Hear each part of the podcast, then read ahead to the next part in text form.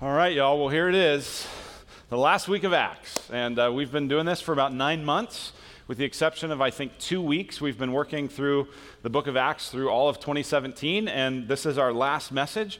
Next week, we're going to start a brand new series called Proverbs uh, Wisdom in Dizzying Times. And we're going to take the next seven weeks and look at some different issues and really try to contrast how the people of God look to the wisdom of God rather than the wisdom of the world to deal with those particular issues. So that kicks off next week, and I uh, hope you'll join us for that. But for now, uh, we're going we're gonna review this book that we've spent the last nine months studying. Uh, here's what Samuel Johnson says He says, People need to be reminded more often than they need to be instructed. Now, for some of you, you were here for the whole series. In fact, was anybody, I, don't, I think the answer to this is probably no. Was anybody here for every week of this series? Wow, wow we got to find something free to give you. I don't know what, but. I wasn't even here for every week of this series, so that is absolutely great. There was one person at the 9 a.m. service, so so far three people have made it through all uh, 40 or so weeks of this, which is really cool. Most of us weren't here, and that, that's understandable. Um, some of you have just you know, join us. Some of you, this is your very first week with us. And what we're going to do is kind of recap the, some things and try to say, okay, if we've kind of gotten into the weeds throughout these last nine months, what's the big picture? What was the big picture thing that God was trying to teach us as the people of Gateway through this study of the book of Acts? So that's what we're going to try to do. And so what I've done is come up with my best attempt at a summary sentence for the book of Acts. Okay? So if I were to try to boil down what we've learned and what we've seen, here's my summary sentence. The gospel is unstoppable news of a fulfilled promise that requires a response, provides new power, and challenges our comfort. That's my best attempt at a summary sentence of the whole 28 chapters of the book of Acts. The gospel is unstoppable news of a fulfilled promise that requires a response, provides new power, and challenges our comfort. So, what we're going to do this morning is really just kind of look word by word, sort of phrase by phrase, at that sentence and how we saw it in the book of Acts. So, we're not going to really work through a passage like we typically would. We're going to put a lot of the passages from Acts where we've seen these things on the screen and hopefully try to remind you or maybe even teach you for the first time uh, what this book here was all about. All right? So, let's, let's pray and then we'll dive into that. Father in heaven, uh, I am so thankful to you for your word and how you have inspired it and breathed it out so that we might be formed and shaped more into the image of your Son. And I pray now that you would use your word and our time uh, reflecting on it, God, to, to grow us and change us. Help us to be people who love more like you do. We pray in Christ's name. Amen. Amen. So, first, the gospel is unstoppable news of a fulfilled promise. It's news. That's the first thing that we want to highlight is that the gospel is unstoppable news. And we saw this actually in verse 8 which we read just a moment ago, which in Acts chapter 1 verse 8 it says this. This is Jesus speaking to his disciples before he ascends and he says this, "But you will receive power when the Holy Spirit has come upon you, and you will be my witnesses in Jerusalem and in all Judea and Samaria and to the end of the earth. Jesus calls his people witnesses. Now, think about what a witness is. I've served on a jury before, and when I served on a jury, there were witnesses that would be called, and witnesses were called to present what they saw and what they heard and what they experienced. They were not called to give advice. Hey, what do you think should be done to the defendant? no one asked that. They were not there to give their opinion. They were to give the facts of what they saw. And so Jesus says, listen, something has happened in the world. Namely, I have died and risen again, and I'm going to ascend to my Father, and I'm coming back. And in the meantime, your call is to be my witnesses, to share the news of what's happened. And he actually says, my witnesses, right? So the news we're sharing is news about Jesus. Witnesses share news, they don't share advice. So, first, uh, from the very beginning of the book, we see the gospel is unstoppable news. But news of what? Okay, that takes us to our next thing. The gospel is unstoppable news of a fulfilled promise. unstoppable news of a fulfilled promise. This was something that I saw in a newer way uh, going through the book of Acts and teaching it. The great thing with teaching is you always get to learn more just because you have to figure out what is this all about. And there was a this this particular theme is something that came up that I hadn't seen really before, but I kept seeing it in all of the different uh, messages that Peter and Paul and other people that were speaking about the Lord Jesus. They all kept referencing that this was a fulfillment of a promise. That actually this new this thing that looks new, Christianity, is actually something really, really old. Right? And I, I shared with you the illustration of uh, the Simon game. Uh, some of you know that Simon game. It's round and it's got the four colors, and you know, it go beep, beep, boop, beep, boop, and you have to memorize the code, you know, and you have to repeat what it does. Remember? And, I, and about a year ago, I got that for our family. I brought it home from Bed Bath and Beyond, and my kids were like, "Oh my gosh, this is so cool! This is so new." They're like, you know, I had this when I was a kid. Like, this isn't new. This thing that seems new is actually really old. And that's the same thing that, that all of this, this new, oh my gosh, look at what God's doing in the world, is actually just the fulfillment of the old promises He'd made in the Hebrew Scriptures. Here's how these preachers talk about this throughout the book of Acts. Here's what Peter says in Acts 3. He says, But what God foretold by the mouth of all the prophets that his Christ would suffer, he thus fulfilled Moses said, The Lord God will raise up for you a prophet like me from your brothers. And all the prophets who have spoken from Samuel and those who came after him also proclaimed these days. These speakers went out of their way to say, hey, this isn't something new. This isn't some new fringy thing. This is the fulfillment of everything God's people have been looking forward to. Here's what it says in Acts 13.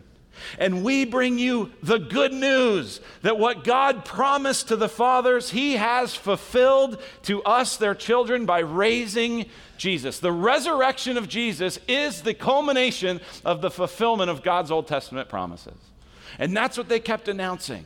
This is the fulfillment of something. God's been working on this for a long, long time. Here's how Paul describes it in Acts 26. He says, And now I stand here on trial because of my hope in the promise made by God to our fathers. This thing that looks new is really actually quite old because the gospel is the unstoppable news of a fulfilled promise. Now, what does that unstoppable news of a fulfilled promise do? What does it seek to accomplish? What does it seek to change in the people who hear it? Okay, well, that continues our sentence. The gospel is unstoppable news of a fulfilled promise that requires a response. The first thing the gospel does is it requires a response. It, it, challenges you to change, it challenges you to do something. Now, what we saw throughout the book was that everywhere the gospel went, there was kind of this common refrain. Some believed, some did not, some wanted to know more, right? So people are always responding. But there's a few places where, where the listeners come and go, oh my gosh, what should we do? There's actually this place the beginning of Acts, in Acts chapter 2, when Peter has preached on the day of Pentecost. He's told about how Jesus is the fulfillment of all these Hebrew promises. And the people, it says, are cut to the heart. And they go, Oh, what should we do? What's, what response would be appropriate, Peter? And look at what Peter says. And Peter said to them, Repent and be baptized, every one of you, in the name of Jesus Christ for the forgiveness of your sins, and you will receive the gift of the Holy Spirit. In Acts chapter 3, a similar thing happens. What do we do? Chapter 3 Repent, therefore, and turn back that your sins may be blotted out, that times of refreshing may come from the presence of the Lord. See, this, this verse actually is a great description of what repentance means. Right, you maybe hear the word repent, and if you've been around church or if you're a Christian, you go, okay, I get that. I get. But that's not a word you hear outside church very much. Repent? What are you talking about? So, so let me just explain this word. The word repent literally means to change your mind. But in, in a Hebrew way of understanding the world, you're not just a mind. You're not just a brain on a stick. You're a whole person, right? And so to change your mind means to change your whole way of living about something, your whole way of thinking, your whole way of operating. It's, it's kind of the idea of doing a 180 degree turn, right? So, so it imagines that as sinners, we are walking away from God. And we're walking toward, maybe it's ourself, maybe it's our the things we love more than God. Maybe it's all kinds of stuff. We're just not interested. God's back there. We're walking away from Him. Repentance is turning around, having this change of mind, and turning back. Do you see that? Repent, therefore, and turn back. In other words, come back to the God who you've been walking away from. That's the appropriate response. Now, who is commanded to do this? Just the religious people, just the irreligious people? Who, who is supposed to have this response? Well, Paul tells us the answer to that in Acts 17. Here's what he says there. The times of ignorance God overlooked, but now he commands all people everywhere to repent because he has fixed a day on which he will judge the world in righteousness by a man whom he has appointed, and of this he's given assurance to all by raising him from the dead. In other words, you're going to stand someday before Jesus, who's risen from the dead in light of that, you are commanded to repent. Notice how broad that is. Now he commands, he doesn't just suggest, he doesn't encourage, he commands all people everywhere. Get how broad this is? Like, this is big. You are commanded to turn around from your God belittling ways and turn toward God. All people everywhere are commanded to do this. Here's what Paul says to King Agrippa in Acts 26. He says, Therefore, O King Agrippa, I was not disobedient to the heavenly vision. He said, When, I, when, when God got a hold of my life, I, I obeyed him. I declared first to those in Damascus, then in Jerusalem, and throughout all the region of Judea, and also to the Gentiles. What did Paul declare? That they should repent and turn to God, performing deeds in keeping with their repentance. So if the gospel is good news that requires a response, that response is repentance. And if we look at all those different verses, here's some of the things that we see that, that, are required in order to, why repentance is required, okay? Repentance is required first for the forgiveness of your sins. That's what Peter had said. Repent for the forgiveness of your sins. Maybe the first thing that we have to change our mind about is admitting that we're sinners. See, I think we live in a, in a culture and we live in a time when we, we know we're not perfect, but we don't think we're bad. Right? Like, I'm not perfect, but fundamentally, deep down, we're good. That's what we want to think. Right? And so if you went to people and you said, you know what, I, and you started using words like the words we, we sing in the, you know, I'm a wretch, I'm a worm, I'm evil. People go, no, no, no, no, no, no, no, you're not. You're good, right? This is like last night. Uh, my my aunt, uh, who's from Colorado, was in town, and she was talking about um, how she got to meet Todd Helton. Todd Helton was one of the best uh, players who played for the Colorado Rockies. And I mentioned that, man, he had such a good left handed swing. And one of my daughters, who knows that I played college baseball, said, But dad, you had a really good swing too. And I said, Not that good. And she said, No, no, you had a great swing. I said, I did have a great swing, but he had an even better swing. And she's like, No, no, no, no, you, you, you really, you were as good as him. And I'm like, He played in the major leagues for 15 years. I'm not as good as him. No, no, no, you are, right? And it was like, Sweetie, I love you and I appreciate that, but you're wrong. you're not correct, right? And, and that's kind of the response we get if we were to tell people, I'm evil, I'm a worm, I'm a wretch. No, no, no, no, you're not. Yes, you are. Yes, you are. You need to repent. God commands all people everywhere to repent. And if you repent, here's the good news sins are forgiven. If you can't acknowledge that you're a sinner, if you can't acknowledge that you've broken God's law, if you can't acknowledge your spiritual adultery, you can't be forgiven. So, repentance is the forgiveness of your sins. Repentance also tells us that our sins will be blotted out. That's what he said repent and turn back that your sins may be blotted out. But not just the removal of the bad stuff. Actually, what happens with repentance, we're told in Acts, is the presence of the good stuff. Look at what it said again in Acts 3. It said that repentance is required that times of refreshing may come. Repent, therefore, and turn back, that your sins may be blotted out, that times of refreshing may come from the presence of the Lord. Don't you need refreshment? Aren't you worn out? Yeah. How do you experience refreshment? By repentance by agreeing with God. God, I need your help. God, I need to see things the way you see it. Repentance is also required, as we said, because the risen Jesus will judge the world. You will give an account. It's destined for man to die once, and after that, the judgment scriptures declare. And so repent. And repentance is required to turn to God in faith. That's what it is, right? You can't say, Well, I'm turning to God. I'm building my life on God. I just never repent. That's impossible, right? Repentance is the way that you turn to God. We, we have an idea of this even as we think about our wedding vows. I'm going to do a wedding next week, and part of the vows will be this for better, for worse, for richer or poorer, in sickness and in health, and forsaking all others. What is that saying? That's saying I'm going to turn away from all other options.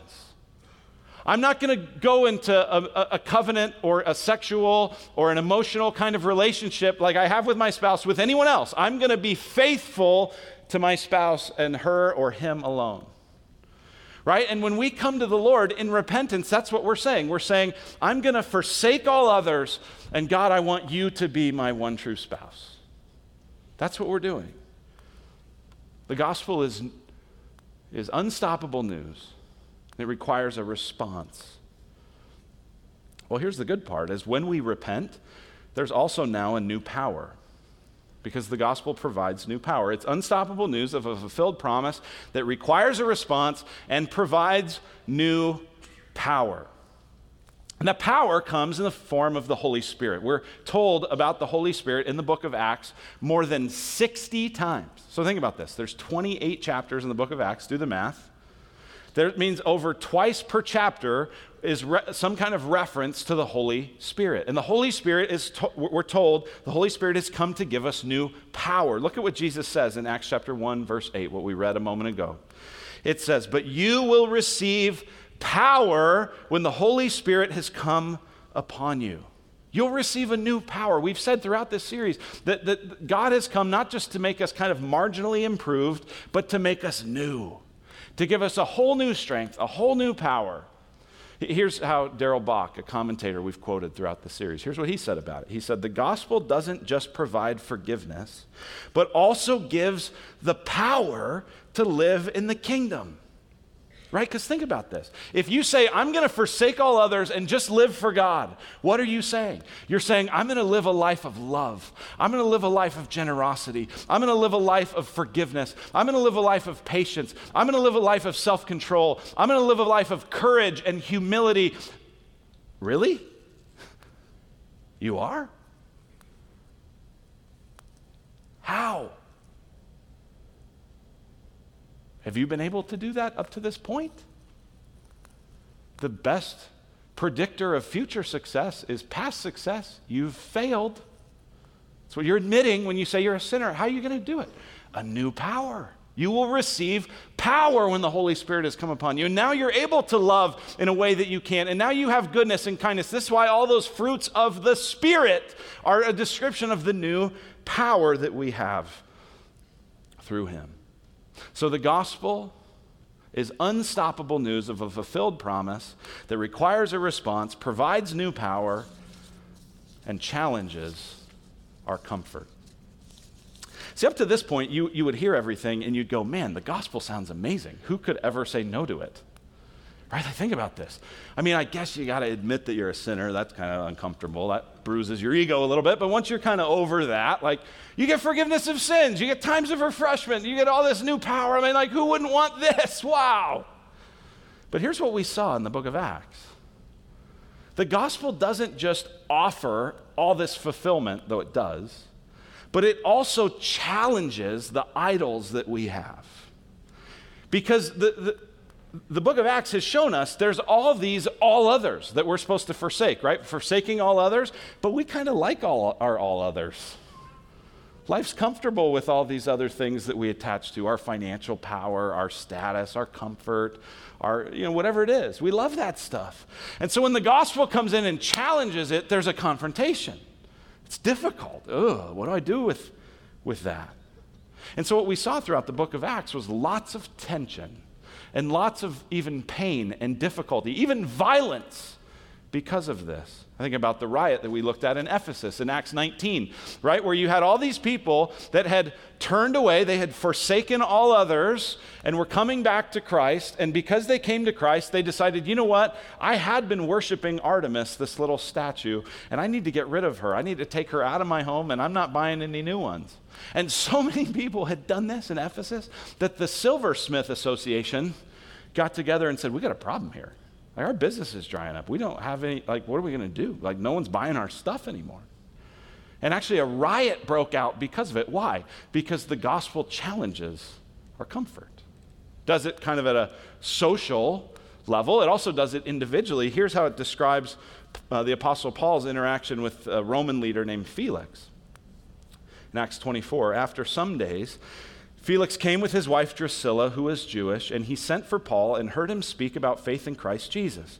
And as he reasoned about righteousness and self control and the coming judgment, Felix was alarmed and said, Go away for the present. When I get an opportunity, I will summon you. Felix was alarmed. Why was Felix alarmed? Because the gospel challenges our comfort. Paul had just been talking about righteousness and self control and the coming judgment and his need to repent, and that challenges our comfort. So, some people are challenged just by the nature of the gospel saying, hey, build your life on Jesus and nothing else. And so, I want to tell those of you who right now are feeling challenged by that, really? You're telling me that I, I can't find my identity in anything else? I got to center my life on Jesus. Yeah, that's what I'm telling you. Don't run from that. Don't run from that. That's the place of life in this age and eternal life in the age to come. Don't run from that. So the gospel challenges that kind of comfort. But the thing that I saw in this book, probably more than any other thing that I, that I saw this time in going through it, was how the gospel challenges our comfort related to horizontal relationships, particularly the example in, throughout this book is the relationships between Jew and Gentile. I was challenged by how the gospel says that when Jesus died and rose, he did it not just to bring us into relationship with him vertically, but into relationship with one another horizontally, even across all these barriers that are common, especially ethnicity and race. Or we just saw that over and over and over again in this book of Acts is that the gospel comes to connect us to God vertically and to unite us to one another horizontally. Think about how we saw this. We looked at, at, at, Pentecost in Acts chapter 2. In Acts chapter 2, you have this unbelievable miracle where the, the church is praying. They're saying, God, would you work? God, would you come? And the Holy Spirit comes. And when the Holy Spirit comes, He descends on them as tongues of fire and He gives them an ability. Do you remember what it was? What ability did the church have when the Spirit came upon them that they didn't have before?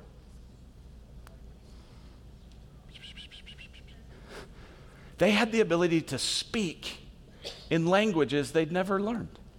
Right? They were at this feast, this feast of weeks, Pentecost. All these people from all over the Roman Empire were gathered there, and they were hearing in their own language the mighty works of God. These people who had never studied these languages in the power of God all of a sudden had the ability to speak it.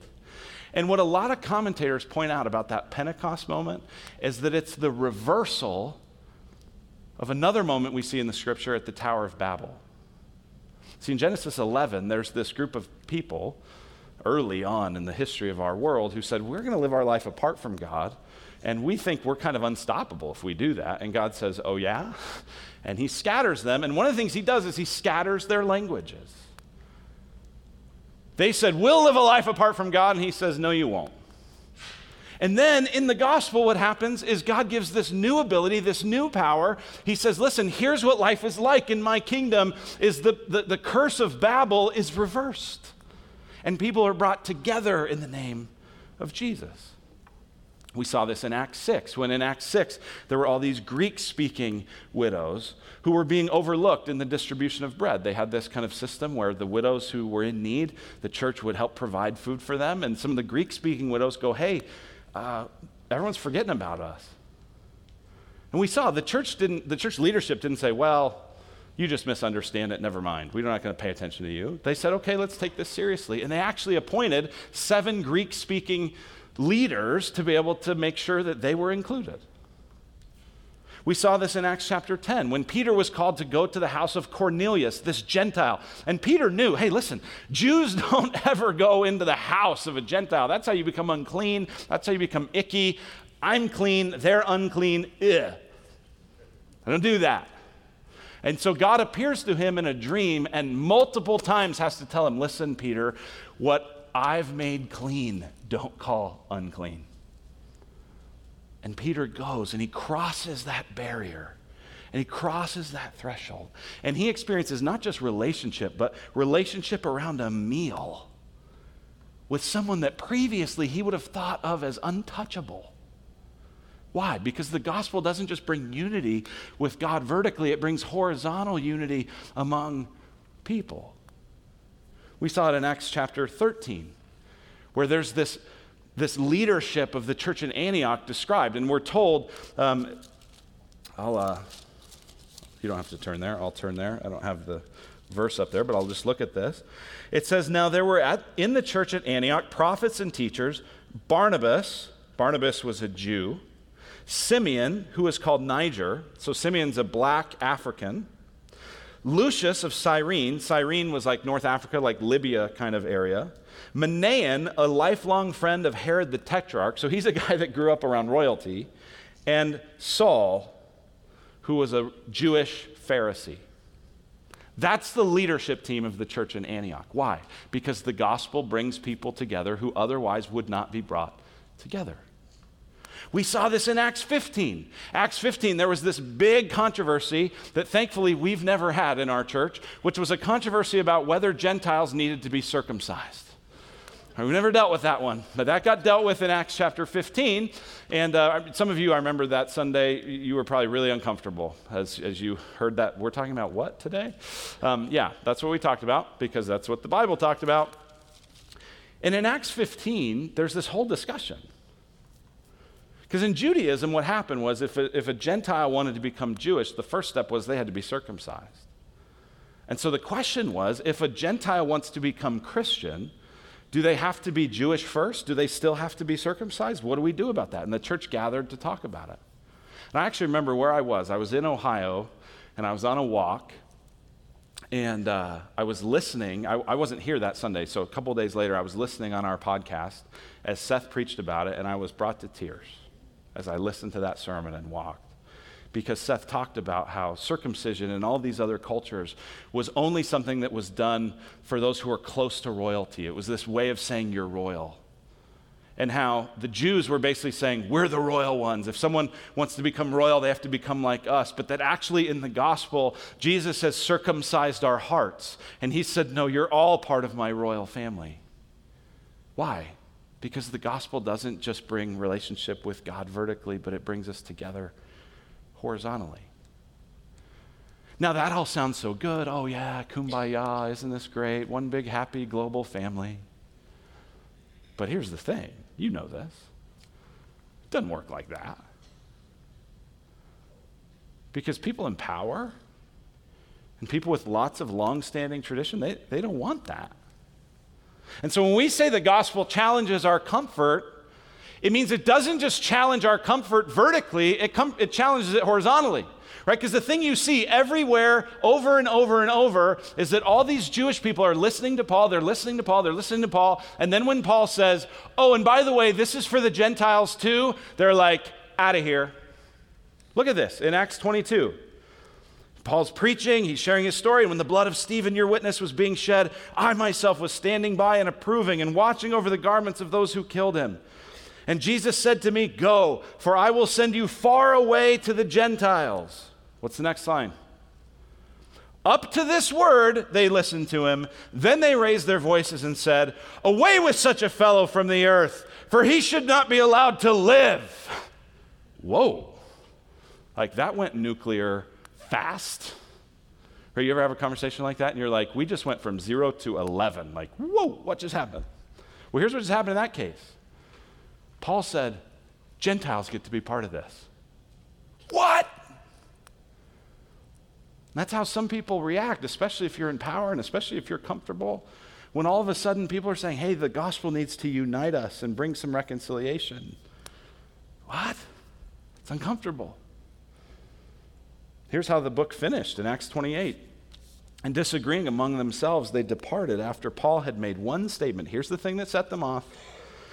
Therefore, let it be known to you that this salvation of God has been sent to the Gentiles. They will listen.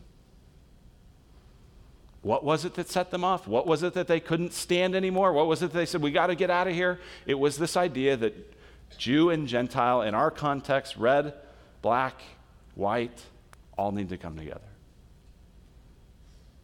Do we have ears to hear that? See, we love it when other people are challenged. Build your life on God. Come, come into relationship with Him. We love when that happens. But when we're challenged, ooh, that doesn't feel so good. And here's what I just want to encourage us is push into it. Don't run away from it. Don't it is uncomfortable. It is filled with tension. No church in history has ever nailed it. We're working slowly together to try to embody the kind of gospel that we see. But we, we can't get there if we run from it. The gospel is an unstoppable news of a fulfilled promise. It requires a response, provides new power, and challenges our comfort. But here's the thing there's one word in that sentence that I haven't talked about yet. Did you notice it? It's this word unstoppable. Here's what we see in the book of Acts this gospel message is unstoppable. And it's not because nothing tries to stop it. All kinds of things try to stop it. And we see a lot of threats that try to stop the expansion of the gospel. And a lot of the threats actually are from within. Think about these lists of threats that came from within the church. You have the hypocrisy of Ananias and Sapphira in chapter 5. That's a threat to the church.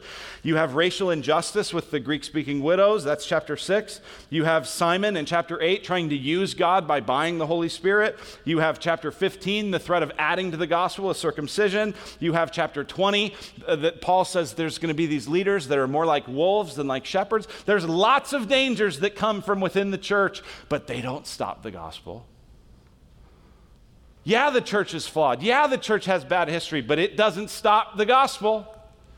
And there's threats from outside the church, right? There's over and over, and the temperature just gets hotter and hotter and hotter as the book of Acts goes along, where people are persecuting and people are being arrested and people are being killed.